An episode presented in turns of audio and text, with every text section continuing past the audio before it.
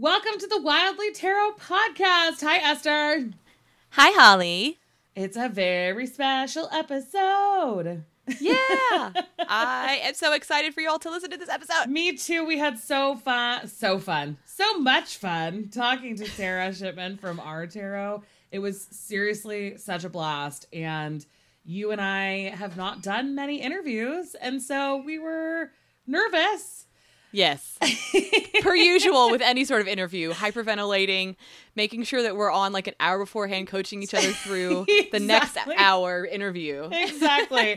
but when the publisher of the up, upcoming released Our Tarot contacted us to see if we wanted to talk to Sarah, both of us are so into that deck that we Yes. jumped at the chance.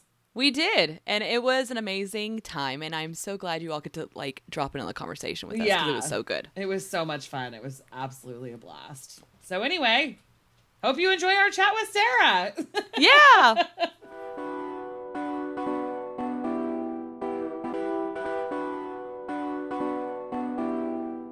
All right, so we are here with Sarah Shipman, the creator and artist behind Our Tarot. And we're super excited about this, Sarah, because we realized recently that Esther and I first started talking because we saw your deck posted in a Facebook group that we were both in. No way. Yes, Yes way. way. No way. You just y- y'all just sprung that on me. I had no idea. You brought us together. You are the You one sole together. person. you brought us It's together. so true. I am I am the matchmaker. You really are. And I actually found the post in this old group that someone posted it in. And it truly is Esther being like, I have seen this deck and I love it. I'm interested in tarot, but I'm like worried about it, basically. And me being like, hey, not to be a tarot evangelist, but get yourself in here immediately. Let's do this thing. oh my gosh. That's so cute. Yeah. And it's all because your original indie version of Our Tarot went so viral, which must have been a wild experience. It was. Um it was very surreal. Uh so actually I have a funny story about that specifically because I launched the Kickstarter kind of impulsively because I was um cuz okay, let's rewind. Let's rewind to November 2016. You might remember that something significant happened. Yeah.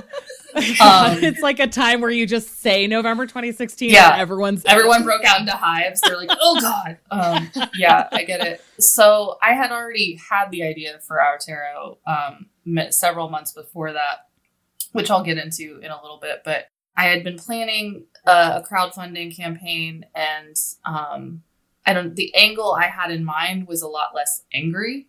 Mhm. Um, Okay. But then the election happened, and I was really mad. I was really, really mad. Um, and so I kind of just launched it, uh, launched the Kickstarter really without without much of a plan, which I don't really recommend.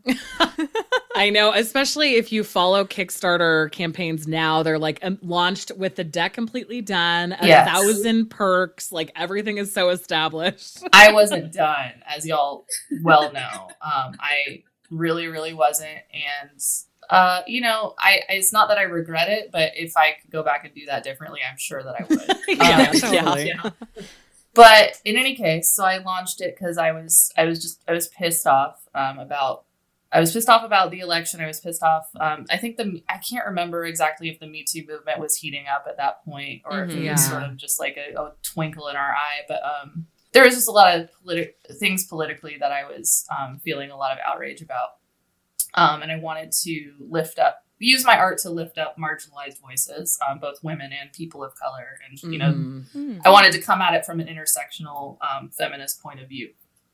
So I uh, I launched the campaign and I I googled how to write a press release. and I think I watched like a YouTube a really corny YouTube video like how to write a press release like it was very it was it was not cute. Um and I I wrote one and I was like, okay, I'm really nervous to send this out to anywhere. Um, yeah. and I was like, you know what I'll do? I'll just send it to like something really big where I know they're just gonna delete it immediately. and it'll just make me feel better. It'll just be like, Yeah. yeah, like, well, isn't that funny? So I sent it to Huffington Post, Like, let's Uh, just try this. and um, I can't remember how many days it was later uh, that I got an email from a Huffington Post journalist that was like, "Hey, I want to interview you for a, a, feature." And I, God. I remember I was at work and I went to my um, my favorite coworker, my work wife, and um, I was like, "Look at this! Look at this Can email!" you even believe it? I was like, "Look at this! Oh my god!" And she, it was we were and so we like squealed, and then I like called my mom. I'm like, "Mom, I got an email from the Huffington Post. They want to interview me," and she's like, "I know what that is. I've heard of them. I, I know what that is." Well, Oh I think that probably coming from an artistic background, like you have an MFA, you're used to hearing sort of those adages about like rejection being Yes. such a huge component of getting your work into the world. yes yeah absolutely and i mean i fully believe in that I, i've gotten plenty of rejection so I was just, again yeah and i think that's part of where that's where i was coming from i was like well let me just go ahead and do the get the rejection out of the way yeah, Yeah, yeah. exactly. Let's go big and then we can move forward. right so yeah that was really how it the viralness started because i was feature in um, the huffpost arts and culture section and i remember Yeah, i still have right. a screen i still have a screenshot of how the web page looked that week It must have just been such a whirlwind too, because you're like actively trying to like get a Kickstarter off the ground Right. and create the deck, and then Yes. simultaneously, I'm sure pulled a thousand different directions from people who are picking up the HuffPost article and wanting to talk to you further. Yeah, absolutely. So um, it was wild. It was really. It turned my life upside down, and it's still upside down in the best w- in the best way. Yeah. I love that. Well, so we Esther and I actually both missed the Kickstarter completely. So that was like a huge I think at that point I was like I was wary of Kickstarters and also didn't realize how much of a tarot collector that I'd become where, you know, like a $50 deck seemed really unachievable and unattainable and now it's just like, you know, I can't stop myself cuz I love how every single deck is like a series of pieces of art. Right. so I can't Right. it doesn't seem like as big of a deal now, but I think in like 2016, 2017 when the original indie version was sort of like like in the zeitgeist, it brought tarot so far forward also because suddenly I think that there was sort of like a resurgence of interest in tarot generally, but then having this really really like great deck that tapped into some incredible amount of rage and need for sort of somebody to be seeing the historical context that we're currently in just like launched tarot in general into this whole other sphere because people wanted to talk about it. Man, that's such a great way to put it. Thank you. That's so cool for you to Wow. describe it like that. yeah. Sorry, I'm just like, oh, God, thank you. Like, I'm not. I'm like, that sounds so. I don't know. I don't know if that sounds conceited or not. No, No. it doesn't and even if it did it wouldn't matter because you actually did this thing. Right. so you're allowed exactly. to. Yeah. Yeah. Because our tarot was basically my first introduction to tarot. Wow. Like completely. Okay, I want to know more about that. Like, did you did? I, I've been curious for pe- people who are first timers. Like, how did it help them learn? Um, well, I had um, just so a miniature, like squeezing little background for me. I grew up. I'm from. I know that you live near Atlanta. My hometown is, I can tell. and so and so I grew up very independent fundamental Baptist, and um, that was my like background was very very strict Christian, like cult Christian sort of thing. And So, I'll wait to talk to you more about that. it's it's a, it's been a journey, um, very very strange journey. Um, so when the the podcast that Holly and I met each other through, where this was posted, it was very feminist minded, and I at that point was like an agnostic atheist. And I was like, oh, you know, this deck has lots of feminist icons that I look up to and I've been learning about and, you know, things like that. And so, like, I immediately connected with the artwork and it was just so powerful and so empowering for me as a person who had not yet found their own voice. And I think that's what, like, really um, drew me to this deck. And then through that, I was like, oh, like, I only know really about tarot through, like, like TV shows essentially. Yeah, like pop nothing. culture tarot. Yeah, very pop culture references like Little House on the Prairie. I think one lady had like a tarot deck, maybe. You know, so it wasn't even like anything legitimate. It was just like cards on a table. Little House on the Prairie went off the air before you were even like cognizant know, of I television. know, I So it's pretty amazing that that's your frame of reference Yeah. for it. so um so i th- that's what really drew me was the archetypes being so strong and like helping me find my own voice and like for me to have missed the kickstarter and i was like okay i'm on this waiting list when's the, when it's coming out again when's it gonna be reprinted and it wasn't being reprinted and i'm like why isn't it being reprinted she said it was gonna be a year and it's been more than a year what's going on Do I, and then Oh, i set up God. with like a second email address just in case my first email address Oh didn't get through. like Esther, that's hilarious. And now we understand that like the Right. mainstream publishing process takes a thousand years. it takes forever It's But- horrifying. It's like, and also because as the creator, you're like, I have no control over any of this. So all I can say is like, please be patient. yeah, it's that's that's a whole other conversation. I mean, first of all, Esther, my heart, like you're just oh, that just fills that just fills my heart up with joy that what you said about finding your voice, and I I relate to that a lot. Um, I feel like through the research that I've done about these women, I've learned so much more about myself. Um, and it it's I still haven't found a great way to describe to put it articulate it or put it into words, but yeah, I mean, the, you know, to get really personal, like the when I had the idea for this, like when it kind of hit me like a bolt of lightning, it was the summer of 2016, and I had Mhm. just gone through like a really bad breakup.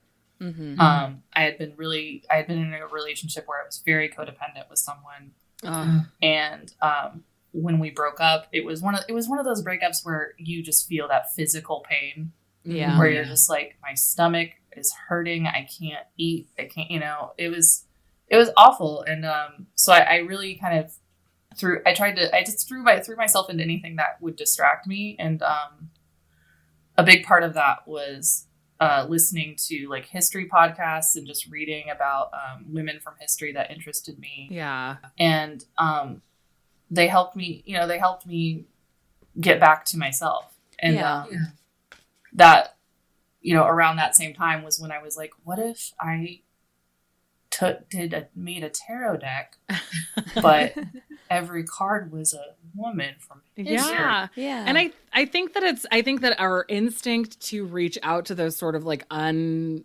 unspoken about histories or like you know you have to go to niche podcasts to find it or whatever comes from a place wh- especially when we're in times of transition of our own of almost like trying to tap into that universal transition like every single person who's illustrated in these cards went through something major and so we search out those kind of similar experiences when we're going through something major to make it feel like, you know, right Eleanor of Aquitaine got through it. So, and she had it way worse than I did. So I should be able to do this, or I will be able to do this if I can, you know, get myself to be sort of like as mindful or as self aware as she was or whatever. So I think that that makes total sense that that'd be something that you were drawn to yeah while going through a difficult period. But I'm Yes. assuming you already were reading tarot regularly if that's sort of like i was and your- the the irony there is that partner that i that ex partner that i'm referencing actually gave me my first well not my first tarot deck but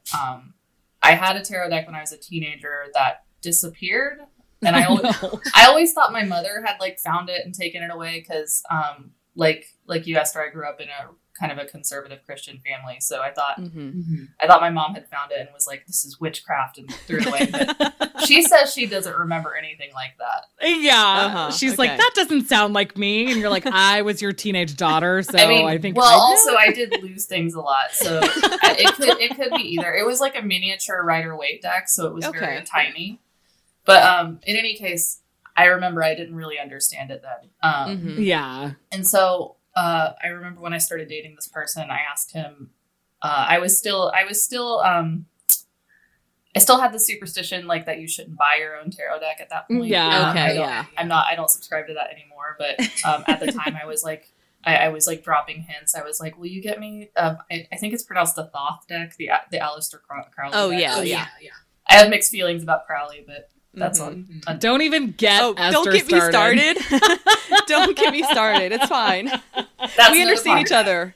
Yeah, I I'll think come back guys are- and we can we can dunk on Crowley okay, okay. for another podcast. That's gonna be the Um, episode What? title: "Dunking on Crowley." Literally, once we suggested doing a Crowley episode, and Esther wrote like a 500 word, just like Rant? raging rant about he doesn't it. deserve it unless it's a dunking on Crowley. Yeah. Exactly. Okay, sorry, we got Sorry. really on a tangent. But so he he followed your hints and got you a Thoth deck. yeah, he got me a Thoth deck. And honestly, part of it was part of being kind of in a codependent relationship that I was like drawing cards a lot, being like, what does he feel? Oh, What's yeah. going on? What should I do? And you know, for other things too. But I mean, that was a big reason why I, why I learned tarot. Right. Okay. to be quite honest. but but also it was you know it was fascinating. I mean, like I, like you said, I have an MFA in um, in fine art, uh, and I've always been very interested in like symbolist painters, and I definitely found the histories and the symbolism interesting. Totally. Yeah. Has your style always been sort of collage style, or is your medium typically outside Um, of that? Yeah, I've used collage. I would say. I remember. I remember in high school, I went to an art camp, um, and I, f- I found. I kind of found out about collage. Like I know that sounds absolutely ridiculous, but Oh no. Not at all. I just, I guess I thought I didn't really understand what mixed media was until I went to that camp. I remember I went there and they were like, "Yeah, you can like cut out pieces of paper and glue them down and then paint on it," and I'm just like, "What? you could I can I don't like it doesn't have to just be an acrylic or oil painting on a canvas. Yeah. Uh-huh. I was my mind was blown. Um, so pretty much through college I've always I always incorporated collage into a lot of my artwork. I also um, in grad school in particular I focused a lot on performance and video work.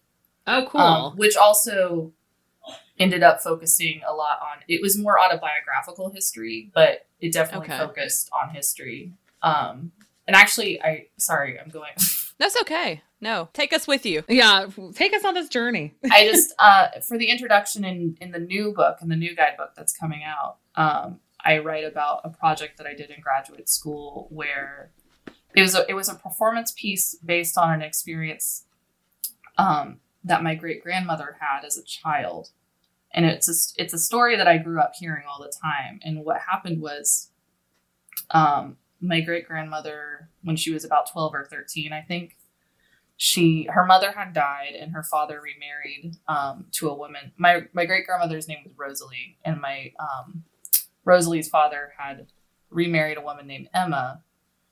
And for some reason um, probably probably because you know the the man i don't want to say probably i know that the the father in this picture was kind of a, a dickhead um, there was there was resentment between these two these two uh, Oh, this yeah. girl and this Okay. woman and like i don't think he was doing anything to help that situation During, I would guess that your great grandmother's time period, there was no, yeah you know, motivation for a man to try to make any woman in his life's life a little bit easier or more smooth. exactly um, so there was resentment between them for whatever reason I, I don't i don't know that part of the story and i know that emma um, one day was so angry that she went to rosalie's closet and cut up all her her fight her nice dresses uh-huh.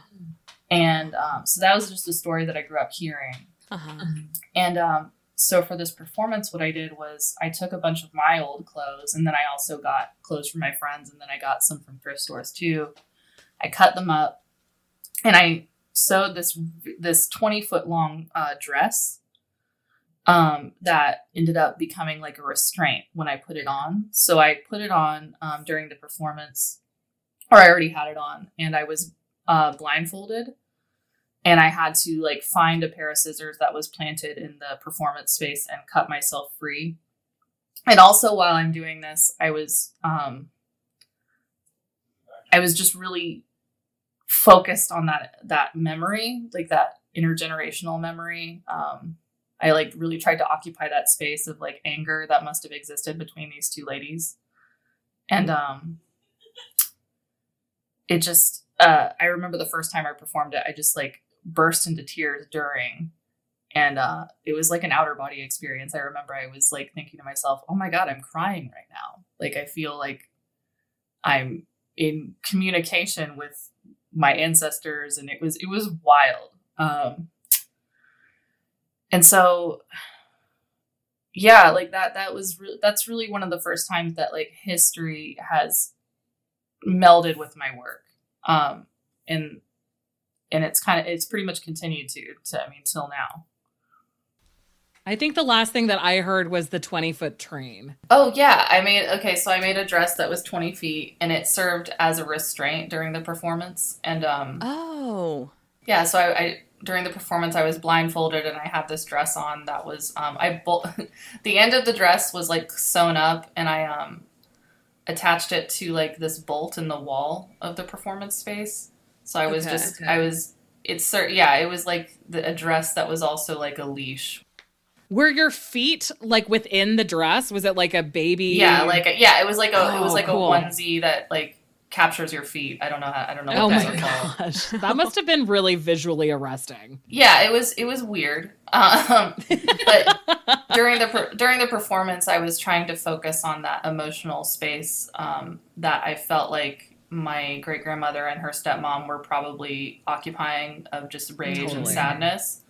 Sadness. And so during the performance, I started crying and I was like Aw. screaming and I, you know, there's, there's, I always joke that there's two types of performance art. There's like the scary kind and the funny kind. Uh-huh. I always want to do the funny kind, but I end up doing the scary kind.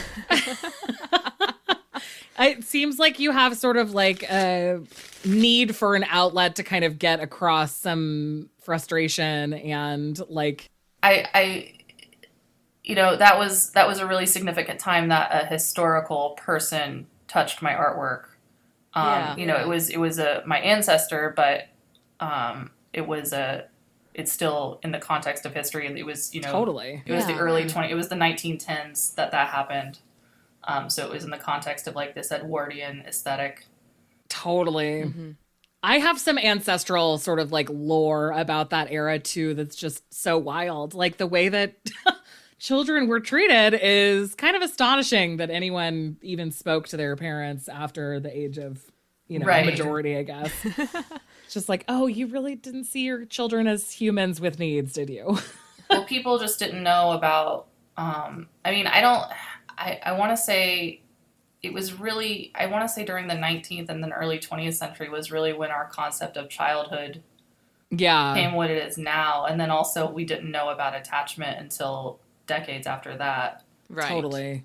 But even just with like dipping, like industrialization leading to less infant mortality, suddenly they're like, oh, we have these small humans rather than like Right. just more transitory figures, I guess, in people's lives. Yeah. I guess that's like a whole separate thought process.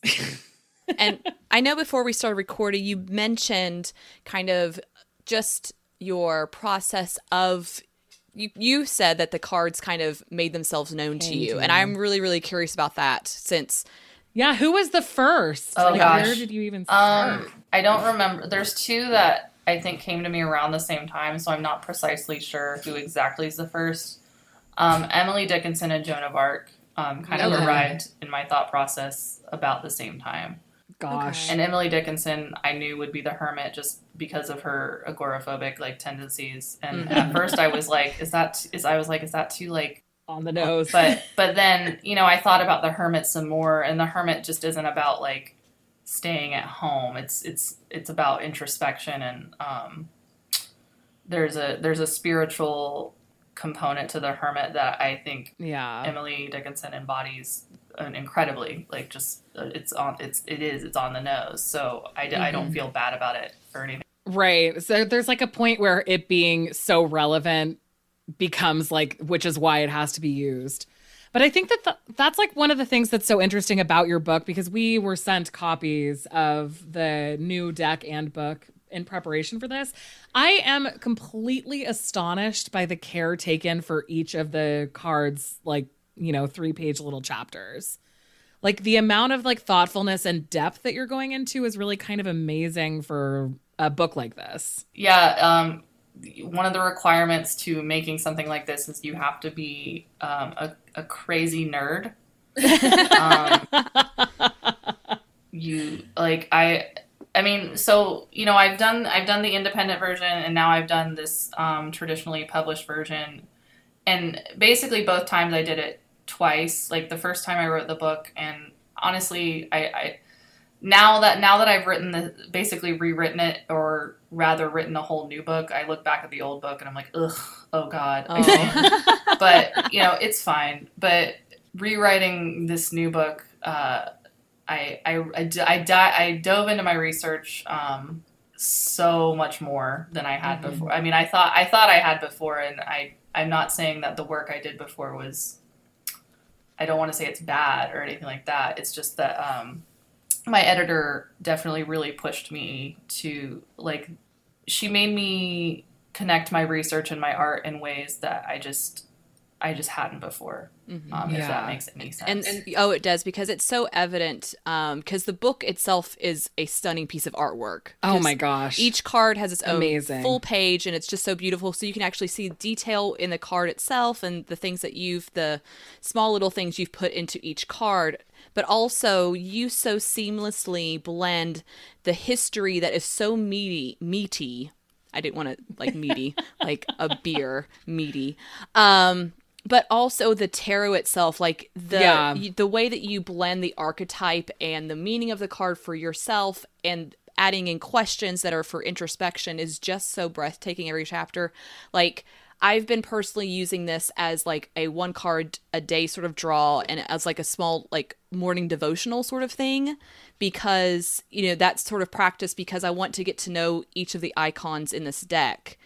and I find myself like almost crying at the end of every single chapter because of the way that it's just so meaningful and the research is just so solid. So you can So definitely good. tell that this is like a graduation from your last book. Yeah, I went um I went whole hog with the research. I've just I've I I've I thought I had been on JSTOR uh, you know, a lot before, like academic databases, like because you know I have a graduate degree. I've done. I Yeah. wrote. I wrote a thesis once.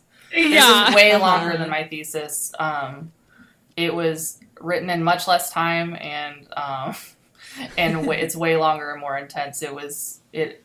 It almost killed me, and it was totally worth it. Yeah. I mean, it is totally worth it because I have every single time I open it, I'm like, wow, this is like something. Like, this is something to spend time with in a way that I think that, like, not like all decks are beautiful. Obviously, all of them are a lot of work for the artists who are creating them. But this is something that's so special because of the historical component and the like ability to really get to know these women and also in some ways you as the artist because you're picking up on these nuances of people's characters that are like giving so much information about sort of what's important about these people to like you as a modern person Yes. looking back at them and it just feels like i think that that's like the interesting thing about any historical decks is that it doesn't feel like it's necessarily his like history focused because the content that you've written goes into so many good questions to ask yourself at the end of each segment that it's like both the really intense amazing historically researched part and then the contemplative part is just so compelling also that it's like a really good balance of both of those things Right, and that's uh, that's such a great way to put it. Again, you're so you're so good at this. you're so good at this you know, I that was that's really the fundamental piece of the project is that I wanted to use tarot tarot archetypes, but make this these abstract ideas much more real in in in the mind's eye of the reader or yeah whoever is using it. Um, and that's not that's not to uh, to to use what to say dunking on like we did before. That's not to dunk on like traditional tarot or any other kind of tarot deck. Um, it's not like you can't get things out of that. It was just that it just it felt really important to um, ground these concepts in, I guess I want to say real life yeah and I and, it, and it's not to say that these like spiritual archetypes alone aren't real life because they are, but um, I wanted to show the I wanted to demonstrate their connections um, and how those have already played out. Yeah. And I can I I mean, does anyone mind if I give a specific example? That's fine. one? Okay. So I last I've been so Esther's been doing it as sort of a daily devotional thing and inspired by her, I've been doing that too because I think that like Esther said, it's a really good way to kind of get to know these women and also not be totally overwhelmed by trying to like, you know, gather your thoughts about six people if you're doing a big spread. But so I got the Eight of Swords the other day, which is Georgiana Spencer Cavendish. And so obviously, I think that the surface level understanding of an Eight of Swords relates to sort of that lack of control. But the transition that you make between the history about her life and her like financial debts, being in this really unhappy marriage, having all these sort of like external locuses of control impact her life so much is really brought to a head when you transition into the sort of like I guess contemporary what you can think about what you can think about when pulling this card when you're talking about the specificity of being caught up in circumstances beyond her control, which is uh, her unhappy marriage, and of her individual creation, which is the debts that she's accumulated. Right. It's just like not like it kind of is helpful because I only knew her like I am a big um Edwardian era romance person. Like I love historical romance. It's something we talk about on the podcast a lot. Oh, good. Oh, I'm so happy. I'd like heard of her. I knew she was this sort of glamorous, like, you know, fast running, uh, like society person. But the idea of like utilizing her in this position of not having any control, both because of things that are happening to you and things that you're doing to yourself, Right. is so well established with this character. And it goes so much deeper than her just being this really fun party animal with kind of a tragic, like, personal life. It's like, she did this to herself and also it was something external to her and i think that that transition of being like especially for a card like the eight of swords like think about the areas that you put yourself in this position and the areas that you had no control over because that's how you can sort of like sort through these issues and kind of get out of the eight of swords energy. And it just is like that card was the first time where it was somebody that i knew very little about where it just like struck me as like this is the depth that this deck brings because it's using historical figures is that you're not just seeing sort of like the initial one note reaction to what you know this card means you're sort of looking at the nuances of an actual flawed human Yeah, it becomes. I mean, you can apply it generally, but it becomes really specific. yeah there might be things specifically that you can relate to about that person, but there's also going to be things that people don't. But that doesn't make it any less relevant. totally Right, right. And you know, to your to, to go back to something you said about doing a spread, um, I'm more interested to talk about that because yeah uh, you know when I when I read with my deck, there's 83 women who live in my head. when I read with this deck, it's um, there's just like I just word vomit. I'm like, you know, Georg- Georgina Spencer. Oh my god, she, she blah blah blah blah blah, and then yeah you know I can go on about Elizabeth the First and um, Mhm. and Queen Victoria and Harriet Tubman and just you know, uh, I that's that's something that. Uh, I guess I get worried about is I'm like, am I going to overwhelm people?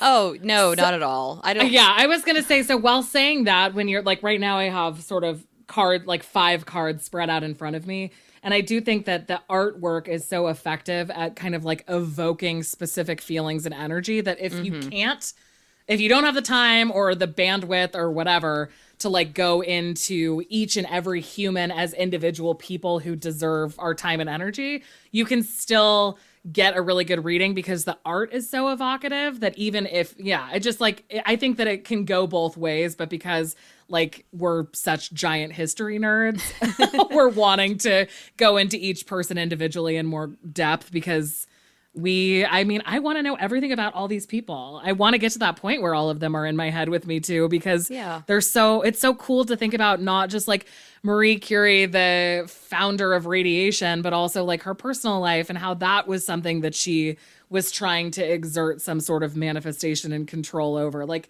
it's just kind of cool to give that space for these people and since they're historical figures there's a yearning for that also Right. Um, you know, it's so it's so funny that you bring up Marie Curie because one of the one of the reasons that I wanted to use her in particular was her love story with Pierre.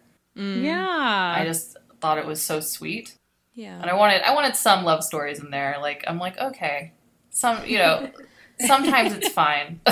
Yeah. yeah, it's part of the human experience. So even if it's not the goal of the deck, it Yeah. has to exist in some way. because during you know this deck has seen me through like multiple relationships at this point so Mhm. you know uh, there's been times that i've come at it from somebody i've been i've been coming at it from someone who's in love and then coming at it from like the bitter single woman um, and then coming at it from like the excited single woman um, like just different points of view there and um, but you know i feel like and that's i think that's good because again like there there are some love stories there and then there's some like more there's definitely stories where it's like no this person didn't doesn't need a partner Yeah. yeah. Well, I think that's really something that's unique about this deck is that it's real life people. It's not anyone that's been kind of glistened up for a camera. You know, their history hasn't been padded to make people happy. It's They're not who a they were as people. Exactly. That kind of brings up a question that I had is like, what icon kind of surprised you the most while researching their story? Like you went in with one thing in mind and then they completely blew you away, I guess.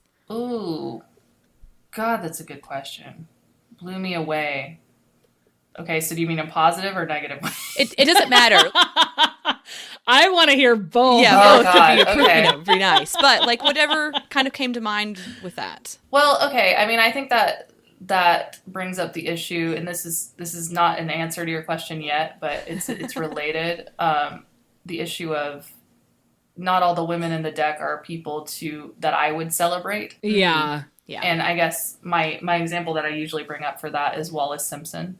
Um, she's the Knight of Swords, and um, so researching her was really interesting. Um, me and my editor went back and forth a lot on our research because, you know, in in the independent book when I wrote about her, uh, and I'm still kind of I'm still of the opinion that she's a, she was a Nazi sympathizer, Mm-hmm. Yeah. I mean, that's like the first thing that comes to mind when I hear her name. right? She, yeah, I think of Nazi sympathizer, Nazi sympathizer, and someone with an eating disorder. Two things that think. Right. Right. Um, and not that that's uh, inherently bad or good, but she, I think she like was very outspoken about. Um, she Yeah. said that she said she famously said you can never be too rich or too thin. So it's you know Right, a harmful thing to say. A toxic person is what I'm Right. trying to Yes. to describe here, and you know to what extent her toxicity um, was is kind of up for debate, and that was something that um, I dove into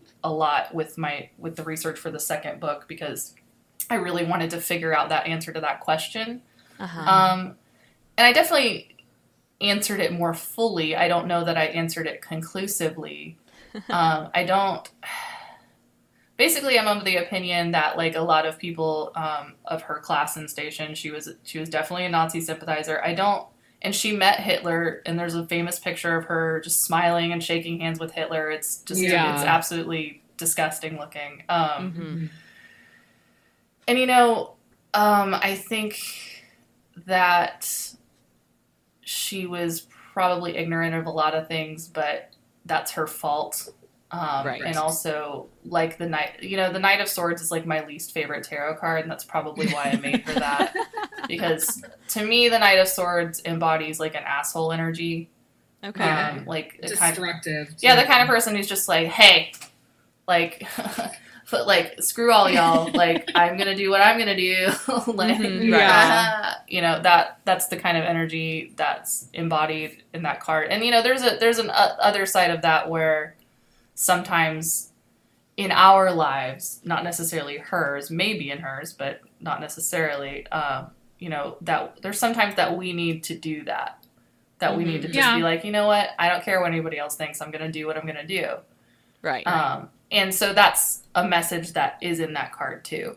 Yeah. And you know, to be fair, if she hadn't appeared in um, King Edward's life, or you know, David is what she would have called him. If she hadn't appeared in David's life, he wouldn't have abdicated, and you know, um, the King of England would have been like this not Nazi sympathizer during the Yeah. Second World War, which of which doesn't seem Mm. positive. no.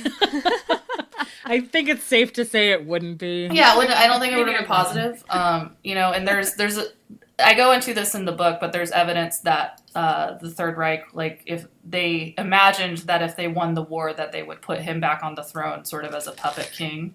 Oh, interesting. okay. So and and we kind of don't know whether or not he knew that. Uh huh. Oh, okay. Yeah. You know, so again, like I said, there's more information in this new book, but does it answer the question conclusively of like how much how much they knew like in their mind, how deep Yeah. did it go? It doesn't really conclusively answer that. Mm-hmm. But I actually I think that brings up a good uh, interesting thing to me is that it's like you couldn't successfully create a tarot deck using all historical figures if you tried to only have flawless No, people depicted. absolutely not. Like- yeah, There's just no way. There's too many archetypes that have negative components to say even these cards that are more difficult or cards that you know we that are indicative of struggling or strife or whatever mm-hmm. need to have these sort of flawless individuals be their depiction. But i also feel like it must be hard to I I mean I'm assuming I haven't seen this in regards to the deck, but I'm assuming that some people's reaction would be how dare, you know, Yes. Sarah include this person? I have had I have had that happen. Um, not as much as I was afraid of when I Mm-hmm. started this, but um, there have been questions, and usually it's pretty quickly resolved when I say, Yeah. "Hey, like I'm not I'm not including them necessarily to celebrate them um, Mm-hmm. as people. It's it's to." I mean, eh, you know, and there a a point to be made that I am still elevating them in some way. So, you know, that that's fair. Um, but I think that I think especially in the context of the political climate we live in now, it is important Yeah. to talk about, say, Wallis Simpson's uh, Nazi tendencies. Right. And how, like, as a white woman in her time period, it reflects so much of how white women weaponize our own privilege and like hatred in some ways now. Like, that's not something that's stopped. Absolutely, yeah. I mean, as awful as it is, we know that that's true. And so including her and saying, like, this is why she's included is helpful, but you're totally right. It requires some explanation for some people initially. I wonder, yeah, I feel like that would probably be the major one. But also, you've redone a lot of the cards from the indie version to the Yeah. traditionally published version. So you probably could have a chance to sort of explain those a little yeah, bit. a little over a third of them are are different. Um, some of that was well, most of that was for just me wanting to do something new um, with some Yeah. of them, and then some some of that honestly was um, I this being traditionally published is like from going from going from an from an indie deck to traditionally published when you're working with collage and especially images of actual people mm-hmm. that's a big crash course in like fair use and like rights of Copyright publicity law. yeah, like because I was coming from a fine art background where it's like you can make a collage out of anything, and they're like it's fair use. yeah. Uh-huh, right. That's that's this whole legal like gray area where like a judge would decide basically if I if what I was doing was fair use or not. I don't want to do that. Mm-hmm. Right. In any case, some of the cards changed because of like issues with like getting somebody's estate to um, agree to like allow you know, agree to Yeah. being represented in the deck or something like that. That was Right. that happened a few times. Um, It's so interesting because I think that that's like the part. I mean, so I, yeah, there's like some stuff that Esther and I have been going through and are going through with sort of our own tarot stuff with the inner and the Esther, you can obviously cut all of this, but the intersection between like, like this is spiritual practice and this as business, especially when you're dealing with, you know, big organizations. Like we, have no control over whether or not we can utilize some like it can be be the most meaningful thing in the whole entire world to us and it doesn't really matter in the context of like traditional publishing or whatever it just matters if it's like legal for them to if use the those law, you know, if the lawyer at HarperCollins is like, no, you can't use this, then I, just, Yeah. I can't, I can't use it. Like, but then because it's like a spiritual community who's like the uh, i guess recipients of the things we're doing it feels so disingenuous to be like oh for legal reasons we have to change that I know, and that's kind of why I was like, oh, I kind of hate saying this, but it's the truth. Like, that's Yeah. just, Well, s- And I think more and more people are starting to understand that, but there is this component of like maybe the tarot old guard who thinks like if you're not doing everything purely only out of spiritual connection to it, then it's somehow false. Yeah. It's like There's no ethical consumption under capitalism. There's no way to write the most perfectly spiritual, enlightened book that utilizes other things without somebody sticking their nose in and saying, like, actually, can you not? and and to to that point, um, even the the women that quote unquote replaced others, um, I still I still felt incredible about them and like still Mhm. felt these the connection to the archetypes that um, was very suitable. Uh, suitable. That's like a pun. Nailed it. um, yeah, you know, and so a, a third of them are different, and again, that was uh, so there were there were areas where I had to do all new research. You know, I wasn't just like going back into what I already had had done. I was just uh, opening up new Pandora bo- Pandora's boxes. Were there any cards that were more difficult to find an archetype for, or that you like you had whittled it down to maybe two or three people and then decided to go with one? Was there that sort of thing that went on, or did like every single person kind of come to you? Um, most of the time, honestly, it felt like they were coming to me, which um, I have a story about that in a minute. But uh, I want to say, off the top of my head, the um, the keeper, because in, in my deck we don't I don't I don't have kings, I have keepers, and so the Mhm. keeper of pentacles um, in the new deck is Sarah Breedlove, also known as Madam C.J. Walker. Oh, what a perfect choice. Right. It, it's it's at, she's absolutely perfect, but for some reason it took me a while to arrive at her. Mm. Yeah, I mean, the King of Pentacles is always a weird figure because so many of the things that make it a strong, unique archetype are things that we, that I personally don't love about people, like sort of that ambition and control and all of those sorts of things.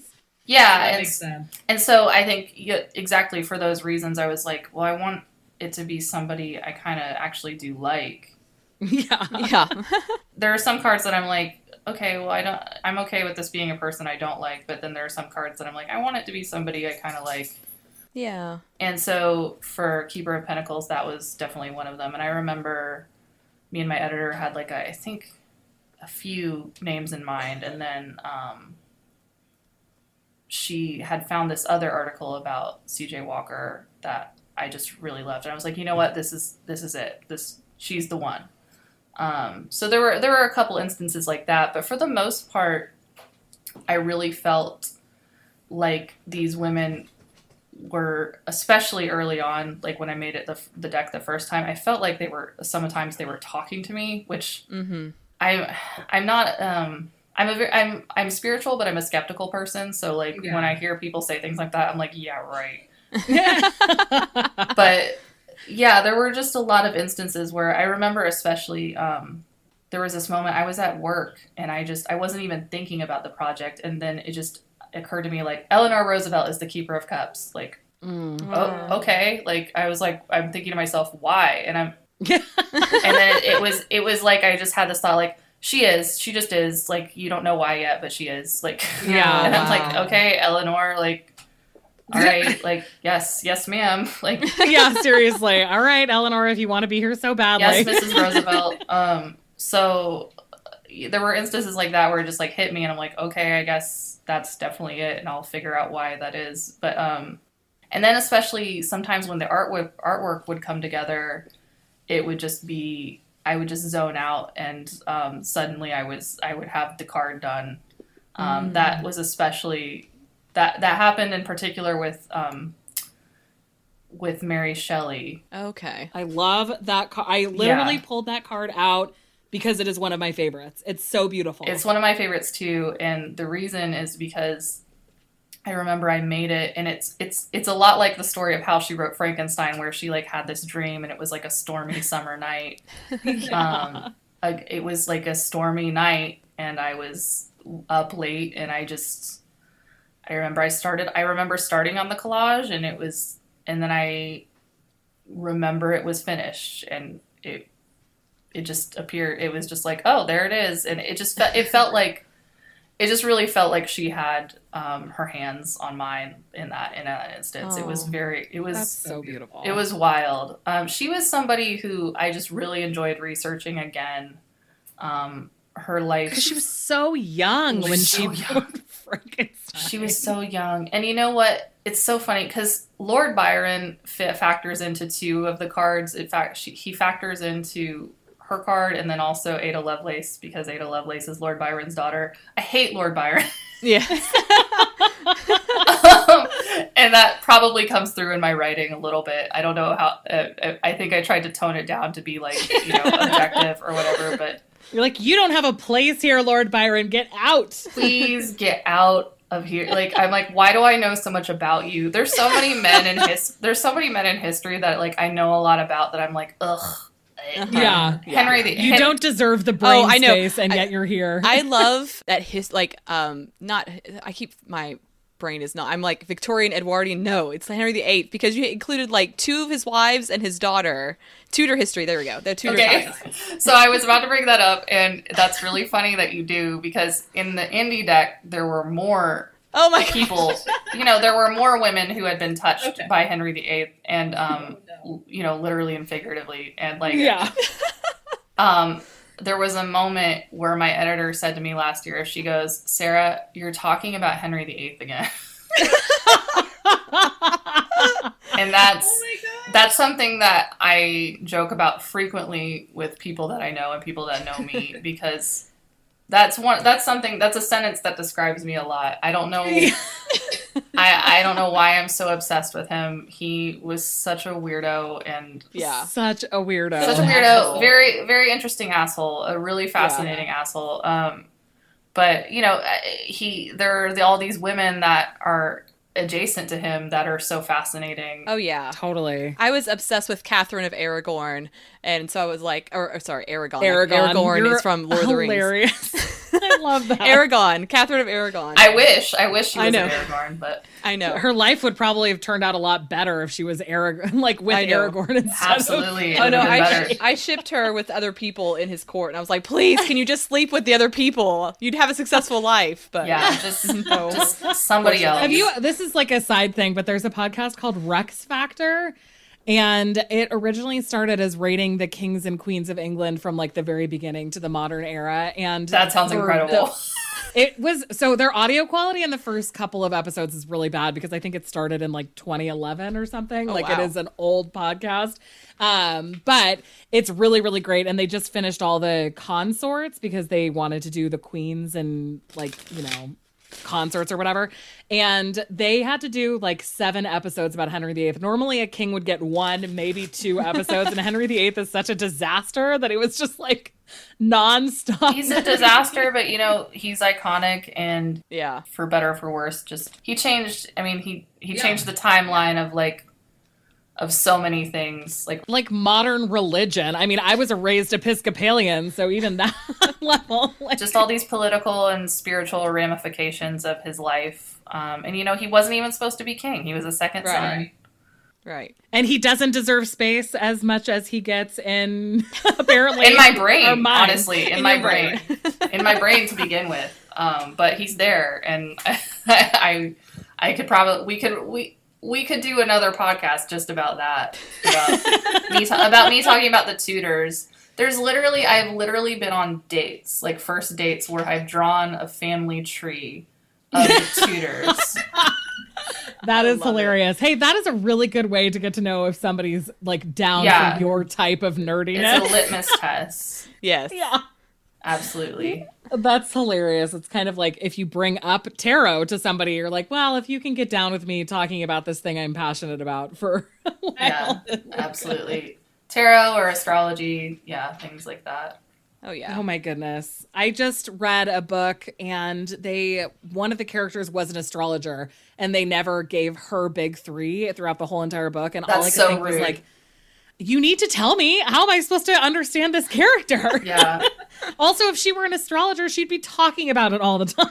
should we all say our big threes sure. yeah. Esther and I both have some uh, duplications, but go for it, Sarah. I'm a Leo Sun, Virgo Moon, Libra Rising. Oh, okay. I'm Leo Sun, Cancer Moon, Cancer Rising. Oh, I have I have Cancer, Venus, and Mercury, so I understand your that you have feelings. I have lots of feelings because my Cancer in, is also in Mercury. My like literally every other sign is has something in Cancer, and I'm just Yeah, like, oh come on, I I, think I, have too need many to get twos. advice from you about how to. Live. I don't have any Cancer in my chart at all, but my sun is in Taurus and my moon and rising are both in Capricorn. Wow, so you're just like, are you practical? Like, do you does that track or? Uh yeah, I mean, I think so. I think the thing that actually uh, defines my personality more is my Mercury and Gemini because I am constantly trying to like synthesize what other people are saying and make sure that everyone's on the same page and I can always kind of like see I mean, seeing both sides now has bigger ramifications. I don't mean like I understand people who have deplorable thoughts, Yeah. but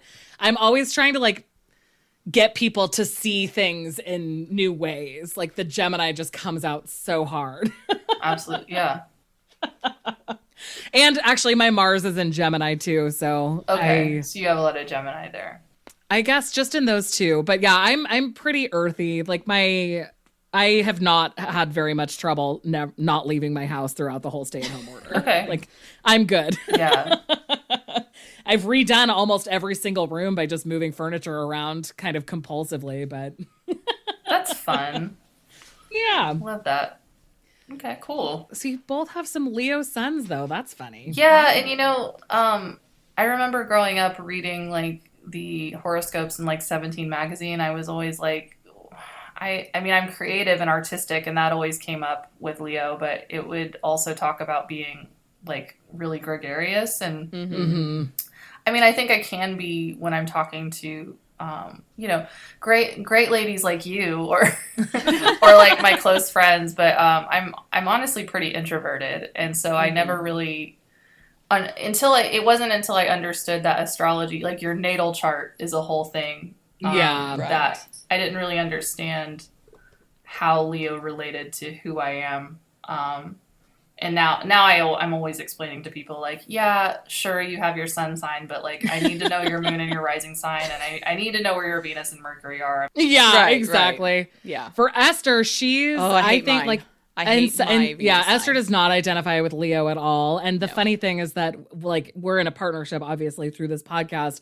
And Esther's Cancerian nature of like climbing deep into her own shell when stuff gets stressful Yep. is something that we joke about all the time. I'm like, Esther, I see you. Like Oh I'm in my God. shell. Please Not I'm being and I'll come back attacked right now. I'm being attacked by that description. I'm being personally called out. Well, and it's easier for me because my mother and my sister both have sun signs in Cancer, and my partner's rising is in Cancer, so I'm I'm very adept at Cancer placement maintenance.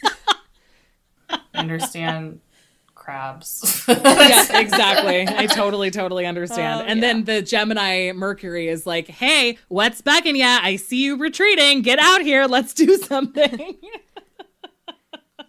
you know, we identified like with our astrology big three stuff. What was a card that like you kind of have a special, more special connection with in the deck than others? And I won't tattle on you. It's just a secret between us three. Oh, okay. um, gosh, that's really. Hold on.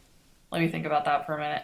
I mean, I think there's, I think there's like a couple multiple answers. I think that. So Emily Dickinson was the first one, but Joan of Arc was like the other first one. And I don't want to Mhm. say that I don't want to like compare myself to Joan of Arc, but I just I relate a lot to the idea of having like an idea about your purpose. Um, yeah. and just kind of pursuing like ending you end up pursuing that like no ma- kind of no matter what you do um, Yeah. or in her case that's what she did and um, i relate to that a lot and then i don't necessarily like see myself in this card but you know i think about the chariot the harriet tubman card tubman card Yes. a lot because um, for for like personal strength i think about it because i just think about what she went through. Like any anytime I'm like stressed about anything, I'm just like, yeah, but Harriet Tubman like you know got escaped slavery like through in the night through the woods like so and you know she also like had these episodes where she would go unconscious Yeah. as well and like have these visions and she still did all that and then she also was a spy for the union army in the civil war like i'm just like you know what i'm fine like it doesn't matter Yeah. like what i'm going through. I through didn't even know about the vision, like the more mystical vision Right. components of her until I think maybe this year. I don't know how it came up, but I was like completely surprised by that. well there was a recent biopic um harriet that came out Oh, that maybe it was from like content surrounding that. Yeah, and you know, I, I saw that movie and I liked it. Um, I, I I can't remember. Ex- I didn't like love it as much as I wanted to. I can't remember exactly why. I think it was like, I think I felt like they just had to. This is kind of the problem with a lot of films about people is that they have to like br- gloss over so many aspects of somebody's life. Yeah. Right. But one thing I liked that they did is that they took her point of view about her visions, which she believed that they were visions from God, Yeah. and that's that's the point of view in the narrative is that they are visions from God. And um, I liked that they did that because it's respecting her point of view. Totally. I remember the person I saw it with, she was like, "Well, I wish they had sort of like given us as viewers like another option." And I'm like, I'm like, no, Which- I don't think that's necessary. Like, Uh, yeah. I understand that instinct because Yeah. I do think that people have so much sort of like religious trauma surrounding Absolutely. the idea that God speaks through people, absolutely, yeah. some more than others. But yeah, that was how she was experiencing those. So it's nice to have them there. Yeah, and that's how she. Yeah, it's exactly. It just I felt like that was respectful to how she would have, um, how she did talk about them. So I appreciated that about the film, and Yeah. but yeah, I, I think about her a lot um, in terms of just like what tarot cards are just really special to me. Um, Trying to think if there's like, I mean, all I, all of them. I mean, Queen, and then all I'm okay. So back to the Tudors, like Queen Elizabeth the First. Yes. Here they come. Yeah, well, I mean, I made Queen Elizabeth I the Wheel of Fortune because Yeah. her life. Okay, so she's she's an icon. Um, she's the most iconic monarch England has ever had, but her life was just so up and down, and that's Yeah. um, that's what the wheel is like. It's just it throws. Sometimes you're at the top of the wheel, and then sometimes and then you're riding it down like a Ferris wheel Yeah. and her life was absolutely like that you know she's born she's born a princess and then she's declared a bastard and then like she's in her father's good graces again and then he dies and she's um she was molested by um her stepmom's husband.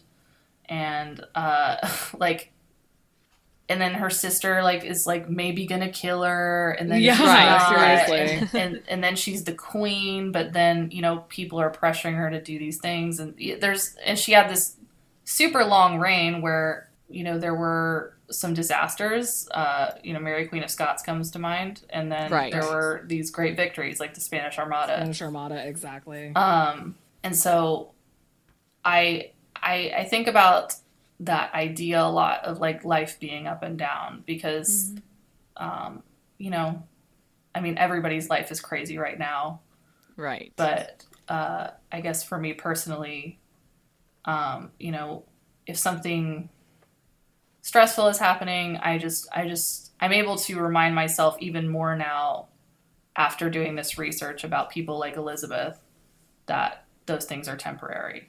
yeah. yeah. Ugh, that's so beautiful. I It think that it's just like that's what puts this at the exact right time to be kind of getting back out into the world is that it's really helpful for us to remember that like like there's not a lot that we can control but there is still something and every single person in this book had a moment where they felt like they didn't have any control and then were able to become more self-actualized through working through that Yes. Yeah. because that's just the human story it's just so cool Yep, absolutely. I think this actually goes back to your earlier question about like finding things out about people that blow you away. Um, and not necessarily that, I guess, I don't know if blown away is the right word, but with Abigail Williams, um, so she was one of the, she was also one of the early choices too that came to me very, very early on where I was like, Okay. okay, Abigail Williams has to be the devil. And, um, well, the reason, you know, that sounds funny, but like the reason for that is because I didn't want the devil to be um, like an, a, somebody that I could point at and be like, that's an evil person because she Right. was a kid. right. She was a kid, and that's and that's kind of the point is that she was a kid in a, in an oppressive environment. And So just, just sorry, Oh, just to give a little bit of context about Yes. Abigail Williams for Yeah. those of Whoops. you who can't place her. Abigail Williams was um, the child who sort of like instigated the Salem witch trials and so like as a very overly simplified version of what her history is, but that's the context that she's from. Absolutely, yeah. She she and her cousin Betty um, were the first who were quote unquote bewitched, um, and then they they started saying that uh, people in their community had come to them in their in their projected forms and you know done done bad things to them. Yeah. Yeah. And usually it would usually it was they would point they would point their finger at people who they had heard bad things about from the adults in their lives because it Yeah. was it was often along like political and like community conflict lines you know you know somebody somebody was trespassing on another person's property lines mm-hmm. We had a really interesting conversation about that with our friend Claire from Black and the Moon, the creator of Antique Anatomy. And uh, she has like sort of a Victorian aesthetic, but she's Canadian. And she was saying how the Salem witch trials never really impress her because it's so clearly like all political motivation.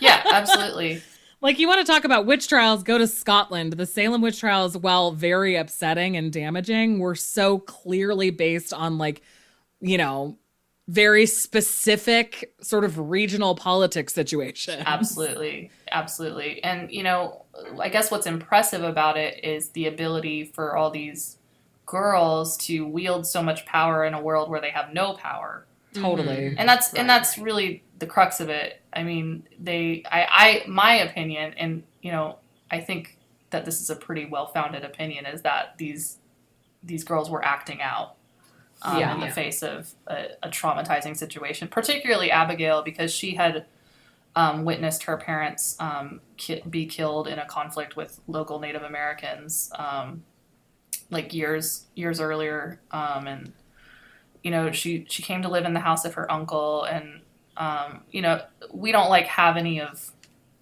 her firsthand documents. We actually lose track of her in the timeline of history when she's about like 16 or 17 but you know as far as her being the devil card i just wanted it to be somebody who first of all didn't really have a face um, to us. So yeah, we have we don't have any drawings of her um, we don't have any portraits or anything like that. Again like like i said we lo- we lost track of her pretty early on in her life. And um, i wanted the devil card to be about getting caught up in in like a force hmm and just feeling like you're in a tumbleweed Right.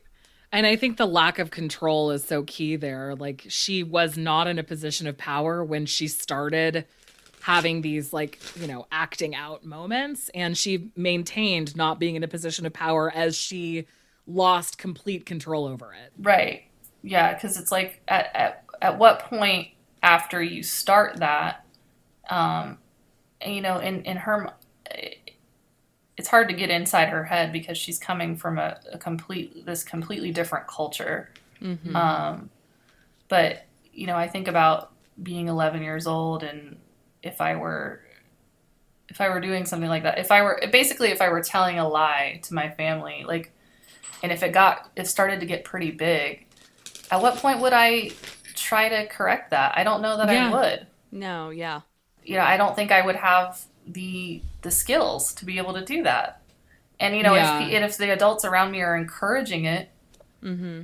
I mean, it would almost it would almost feel like not having a choice at, at that at that point. Totally. So it's both that she had no control and also that she sort of like could I don't know. I just it's sorry. Somebody just rang my doorbell also, so I'm slight I just got distracted in the middle of a sentence. But I do like Esther actually pointed that card out as one that she wanted to talk to you about because of those things that you identified. Yeah, I'm glad. And it's totally true because she was not going to be able to like fight back against like once Samuel Parris is like, you know, getting all defensive of his position and there's all of this like evangelism and puritanical thought processes. Like she was so in over her head. Absolutely. And that doesn't make what she did like excusable, but it also speaks to that component of the devil where it's like there's not a full understanding of all of the ramifications of decisions or lack of decisions that we have. Absolutely, yeah. Yeah. You know, I wanted to also represent her in a more truthful light because I think of course I, I love the crucible. Um, that's actually how i found out about abigail williams but in the crucible of course she's portrayed as like almost an adult and she's very Yeah. sexual. Um, it's not as it's not historically accurate. It's it's historically accurate in in terms of like the zeitgeist of what happened the spirit Mhm. of of what happened but not in its particulars. And um so as far as the connection to the Crucible, um, or the Arthur Miller play slash movie, um, in this in its spiritual sense, it connects. But as far as I, I wanted, I wanted to show the truth of her as a person and not her as this sexualized like femme fatale. Yeah. Yeah. Because that's not who she it's was. so she was a kid. easy to put that on people like historically i mean i think that that's like arthur miller really doing a disservice to the entire story to Yes. Over sexualize this person but it's also a tale as old as time that the woman like who's unable to control her physical urges would cause all of people this astray. chaos Yeah. Right. and I like even think about you know when I was 11 years old and I would get positive positive affirmation from adults like it would make me want to please them even more oh totally and she may not have even realized the repercussions of what she was saying I mean I know we've said this but like just everything. It's like okay well I'm just going to point at this person again because they liked it when I did it last time and I want to get that affirmation especially when her f- parents have not been in the picture Yeah. you know? And that's very traumatizing for a child so to get adults on her side and encouraging her and giving her the affirmation is just so huge but we just don't think about it because you know of course history with women it's been you know written by predominantly white men and you know they've made women into not I don't want to say like witches, but like that this alluring Yeah. like Eve, not Eve character, like Lilith more more of a Lilith, you know, archetype where you know seducing Adam and things like that. So all these powerless men that are wily wily women can Right. just manipulate you know, very the logical, the logical, rational, powerless man. yeah Um, I'm Oh. sorry. no you're totally right no, it's fine. Um, yeah. God, sorry, I just lost my train of thought. I'm really glad that we brought up the devil, though. Um, It's just so good. But I think that that's like, I think the reason that I feel like our listeners will want this is because there are so many moments where you're pulling a card and it's somebody that you know very little about that you're just like learning so much about and also connecting with. And it's cool. Like, I just think that's a really unique and cool way to experience history and also spirituality and using tarot. Like, it's such a good intersection. And the intentional like intersectionality in this deck is just blows me away. Like yeah. every page it's just so beautiful and they're like even including marsha p johnson and like that was so meaningful for me like i like intentionally went to go read her entry and just like cried because it was just so beautiful and just the way that you wrapped it up even with the tarot archetype was Yeah. perfect yeah, I'm so glad that you liked that. I, she was somebody that I had wanted to include in the indie deck, but I felt like my research about her at that time in 2016 was, um, I, it was it was a quite it's it's this is a tricky thing about writing um, about women in history and about in putting them in in this category of, of gender about as women um, because uh, the word transgender didn't really exist until pretty recently. right, so right. like um, I don't you don't want to put that label on people that didn't put it on themselves. Mhm. Um, and so Marsha Marsha never described herself as transgender specifically. And so um, in 2016 I was like, well, I don't want to put her in a category necessarily that she wouldn't put herself in. Mhm. Um, and then later, as I was researching for this this new incarnation of our um, I did more research about her, and I came to the conclusion, and I basically say this in her entry that um, you know, scholars who study her basically they they describe her as gender at least at least gender nonconforming. Mm-hmm. Um, but in my opinion, because of the things that she went through, she experienced so much of what it is to be a woman anyway Yeah.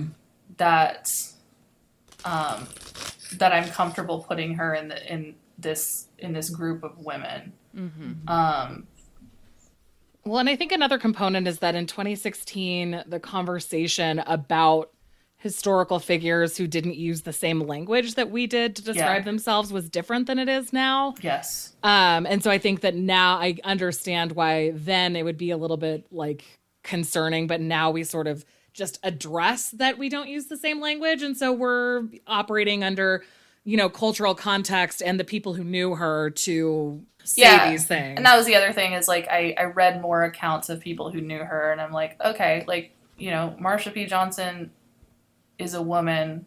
I don't feel, I don't I don't feel wrong saying that. Um, Yeah. I don't feel like I'm disrespecting her memory.